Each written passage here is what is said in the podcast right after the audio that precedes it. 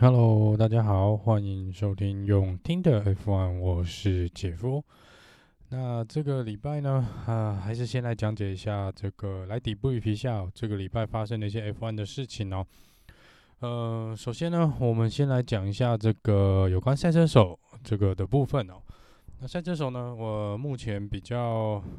呃大条的事情呢，应该还是 Lewis Hamilton 呢，直到目前为止哦。都还没有跟 Mercedes 做一个签署合约的动作。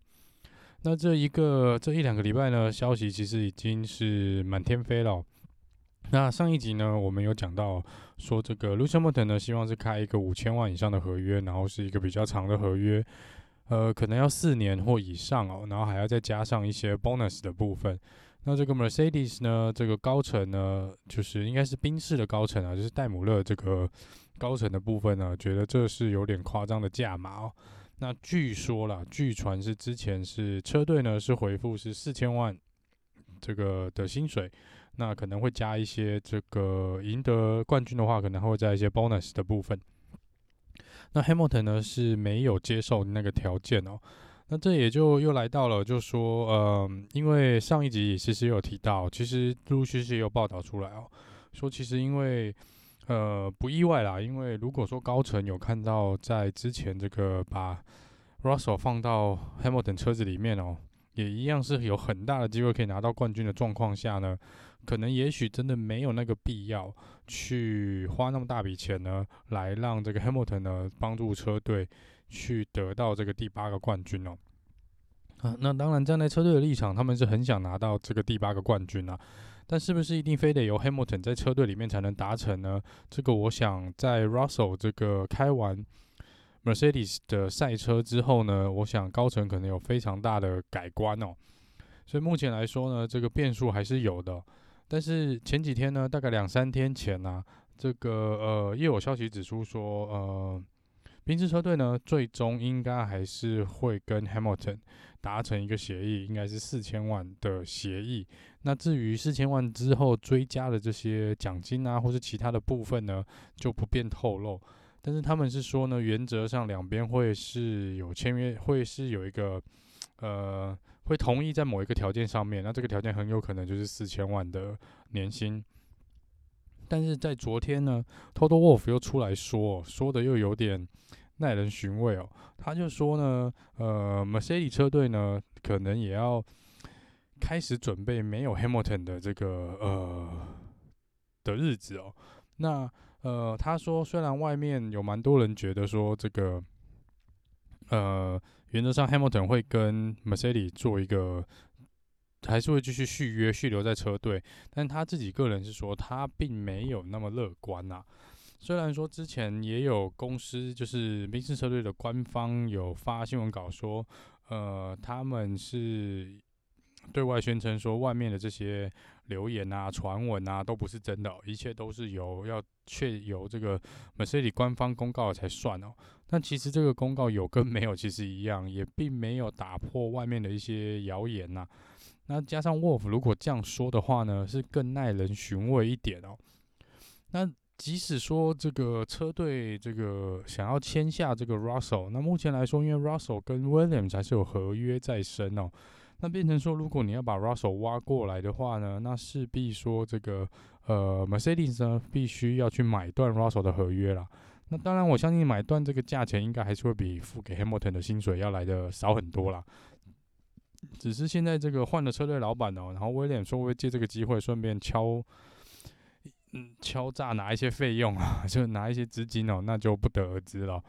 那我其实我个人是觉得有点可惜啦，但是。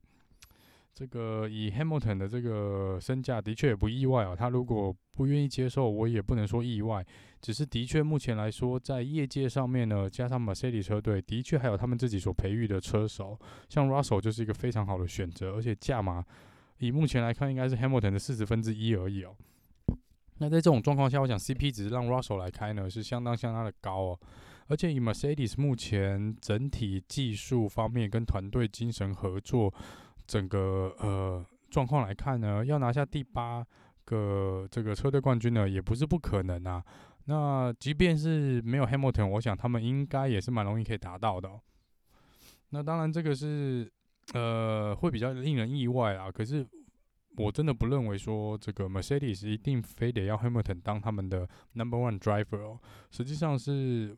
呃在过去来看，其实也是可以让这个 Bottas 跟这个 Russell 来试看看，或者甚至 Bottas 搭配另外一位车手都是可以的选项啊。因为其实呃我觉得真的 Russell 那场比赛呢，在 Mercedes 那场比赛真的。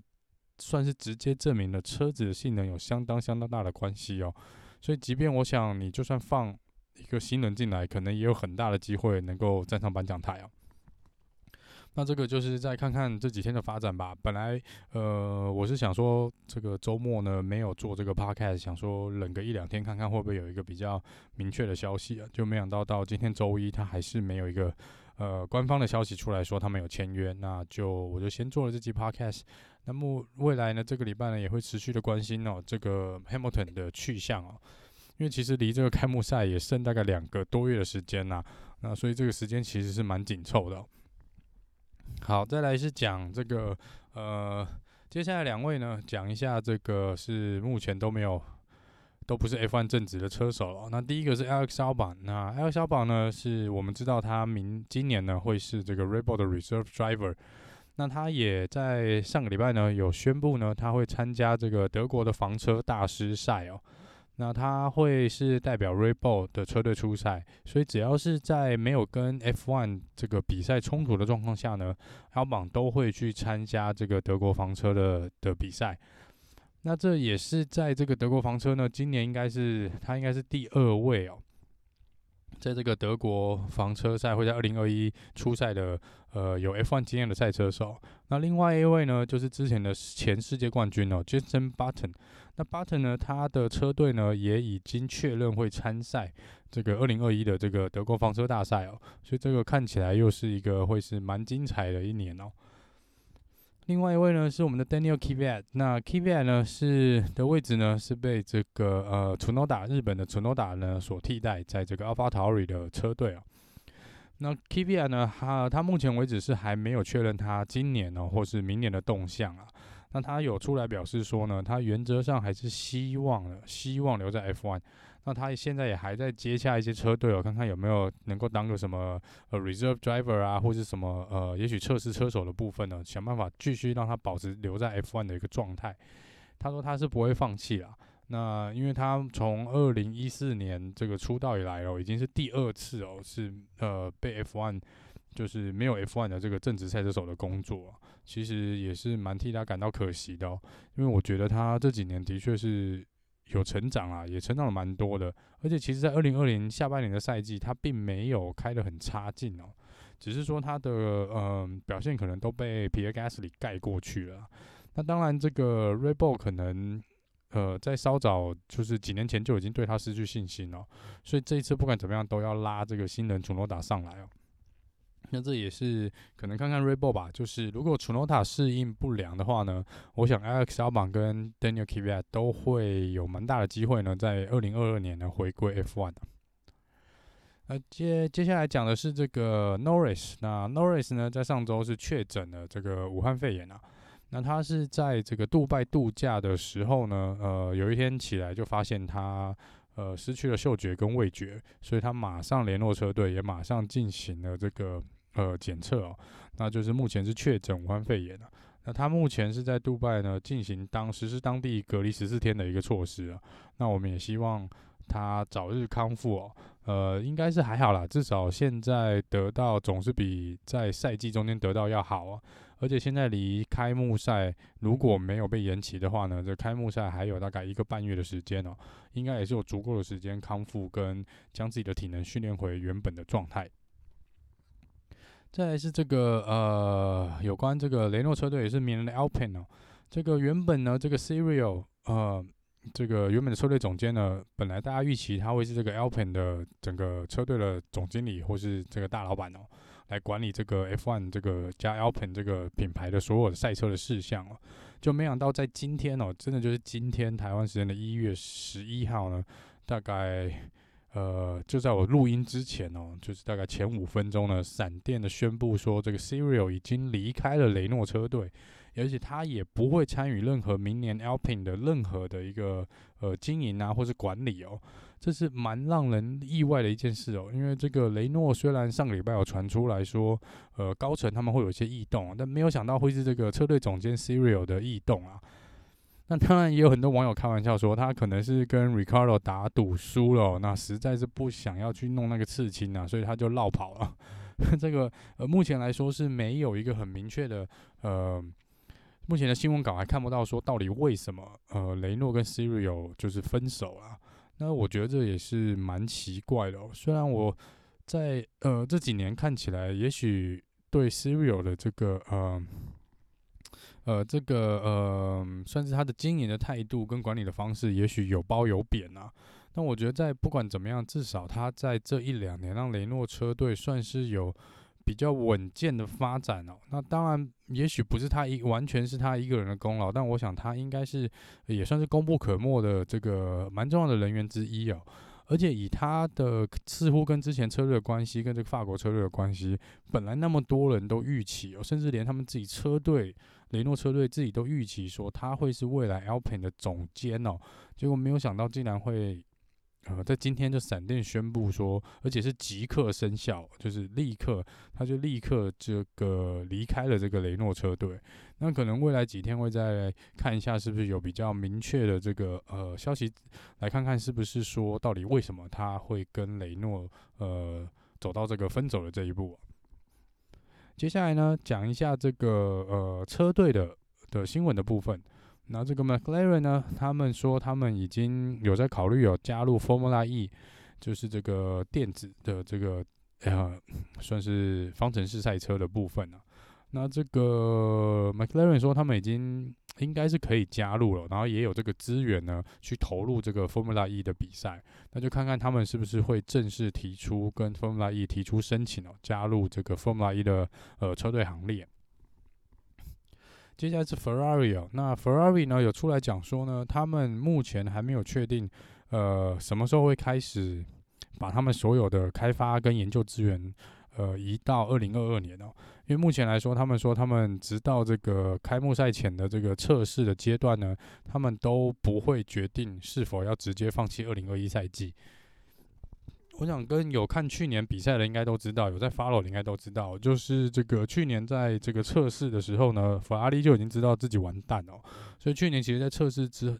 他们有最后有出来讲啊，就是在测试的时候，他们就知道二零二零是一定要被放弃掉的，所以他们其实当时就已经将蛮多的资源呢，就已经投入在二零二一甚至二零二二哦。那他们现在只是要来决定说，呃，是否会将全部的资源呢，整个转移到二零二二之后的开发跟研究啦。那最后就要看他们在测试的时候呢，会得到什么样的结果。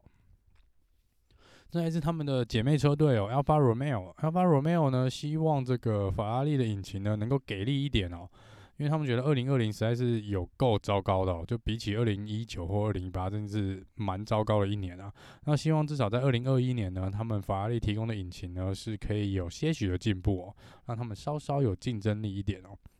再来也是 Ferrari 的另外一个姐妹车队哦，这个 Has。呃，Has 呢，直接这个 Steiner 就已经出来讲了，因为他们已经停止开发二零二零的这个呃车子跟技术的部分，所以他已经直接表明了，单刀直入的说呢，二零二一 will not be great，就是他觉得这个车队的表现呢，应该不会好到哪里去哦。加上是两个新手的赛车手呢，一个是 Mick Schumacher，一个是这个备受争议的 Mazepin 哦。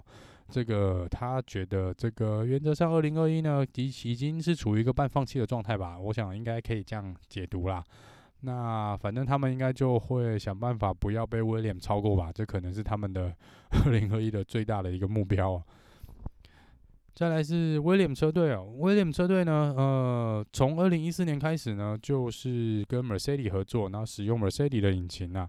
那目前来说呢，他们已经决定跟 Mercedes 有更呃亲密的一个合作关系哦，所以从二零二二年开始呢，他们连这个变速箱呢也会用这个这个 Mercedes 的的技术哦，然后这个还有这个可能这个气压、油压的部分也都会使用 Mercedes 的技术。那你也可以说，这可能就是半个 Mercedes 吧。那不知道这个 Russell 呢，如果不幸的没有在二零二二年转到这个 Mercedes 的话呢，至少也许可以给他一台更有力的车子，更接近 Mercedes 的车子，让他的成绩可能跑得好一点嘛。或是让 William 这个，让 William 这个起死回生一下喔。那威廉这个车队的新老板呢，也是有出来讲哦，就说原则上呢，虽然说这个经费还是有限哦。但是他们是不会放弃二零二一哦，也有持续的在投入资金，想办法让二零二一呢会比二零二零要有来一个蛮显著的进步。但是他们也不得不承认哦，就是在目前资金有限的状况下，以及时间哦，加上这个呃一些规则会做一个大改的状况下呢，是的确没有什么太大的必要呢，花更多的资金。跟精神哦，投入在二零二一的赛车上面，所以他们原则上是会还是会保留一定的资金跟人力，还有资源呢，在二零二一。可是他们觉得原则上主力呢，应该会从二零二二开始。那他们目前来说呢，呃，唯一的希望就是可能脱离垫底吧，就是尽量跑出多拿个几分，然后不要垫底，也许是他们二零二一最大的目标。再来是有关这个呃 FIA 有关 FIA 相关有关赛车比赛这个呃赛程的相关的事项哦。目前来说呢，在上个几个礼拜前呢，就有人在说了，这个因为武汉肺炎的关系呢，澳洲的三月二十一号的澳洲开幕赛呢会被延期哦。那即便目前 FIA 的官方跟澳洲这个墨尔本政府的官地方表示呢，他们还在讨论是否要正式延期这个比赛。那但是这个我们明年这个 Aston Martin 的老板呢，也就是现在 Racing Point 的老板，这个 Lance 那个叫什么？呃，这个 Stroll 就是 Lance Stroll 的爸爸，他已经出来讲了，就是说已经确定开幕赛是会被延期哦。呃，三月二十一号原则上不会在澳洲墨尔本举行任何比赛。那这个墨尔本这个澳洲杯呢，会被移到这个秋季，也就是可能九十十一月这个部分哦，来一个做一个举办哦。那这个我不知道当下的这个气候是不是允许哦，因为可能那时候还蛮冷的哦。就是澳洲那时候应该还蛮冷的，所以如果要排，可能要排往年底的部分，可能会会好一点点呢、啊。那再来就是这个，除了澳洲以外呢，这个四月的这个上海的中国杯哦，中国站的部分呢，目前也听说会被取消，也可能是因为武汉肺炎的关系，也许也有一些政治介入的关系哦。那目前来说呢，目前这个是还没有被确认，但是已经有消息传出来了。那我看可能是有蛮大的几率呢，这个中国站可能也会跟去年一样被取消哦。那这取消之后是不是会延期，跟澳洲一样延期就不得而知哦。那是有小道消息指出说是有可能一些政治的因素在里面啦。那我是觉得其实。以我个人来说啦，我没有很喜欢上海站赛道的设计，所以其实拿掉，如果可以换那个呃，那什么葡萄牙站啊什么回来的话呢，我会宁可去看葡萄牙站，就是 Portimao 或是哪一站把它拿回来的话，我觉得是是可能会比上海站这个要精彩啦，这是我个人的一些呃小小意见啦。那再来最后呢，是这个越南哦，越南这个本来胡志明市的这个赛道，那之前是因为说是因为抓贪腐哦，所以有意外的呢，呃，造成了这个开发计划呢终止，暂时被搁置哦。那目前以越南政府新发布的最新的新闻稿跟 FIA 的呃一个新闻稿呢，原则上应该是说这个越南站呢已经确定是完完全全不会发生哦。那这跟他们打贪有很大的关系，那也跟这个其实也就是之前有提过，这就是有点被烧到了。其实本来这个贪腐跟这个 F1 是没有任何的关系，只是因为这个贪污的这个官员呢，是之前对越南政府提出这个新建 F1 赛道跟这个举行 F1 比赛的主要人员之一，所以就连带拖累了这个 F1 的比赛的这个呃计划。那目前来说呢，呃，短期内应该是不会有越南站哦，也不会越南也不会再做任何的 F1 的赛道的开发或是规划，所以这整个 F1 计划呢，应该是确定终止哦。那这也是蛮可惜的。那现在就变成说，如果上海跟越南都没有在这个二零二一的赛程表上的话呢，那势必必须找，可能要找两个赛程把它放进来哦。那其中一个应该是确定是葡萄牙的 Portimao 啦，因为去年这个比赛其实蛮精彩的。只是说另外一场比赛是目前他们讨论，可能是说会干脆就放个长假，或是的这个呃。就像之前另外有一次这样，我们玩一个 back to back，看是不是要连续一个赛一个赛道跑，连续跑两个周末，来达成大概填补这两场比赛的缺哦。那呃，以目前来说呢，唯一可以确定的是这个呃，越南是确定不会在赛程表上。那中国跟澳洲呢，是还要再看看这个未来可能一个月的这个呃。武汉肺炎的状况哦，看是不是会有所改变。那如果不行的话呢，应该就会由第二站这个巴林站吗？是巴林还是巴库来做一个这个开幕赛的动作？除非到时这个呃呃武汉肺炎又是扩大影响哦。希望今年的赛季是不会像二零二零这样呃莫名其妙，或是这个受到那么大的影响啊。那只是说，目前来说呢，呃，看起来开幕赛应该今年又不会在澳洲了。这也是澳洲连续两年可能都没有担任 F1 开幕赛的一个呃主办场哦，是也是蛮可惜的。好了，那以上呢就是这一集的这个用听的 F1 了。那呃，我们会我会持续的呢，在以尽量在每周呢带来一些更新哦。那如果真的时间允许的状况下呢，也是会想做一些专题的。报道了，像之前说的这个这个这个 DUX System 的部分哦，这个还在我可能还在准备一些资料。那在赛季开始前呢，也会陆续介绍这个每一个车队呢跟他们的车手的阵容哦。那这次呢就先谢谢大家的收听，那我们下次见喽，拜拜。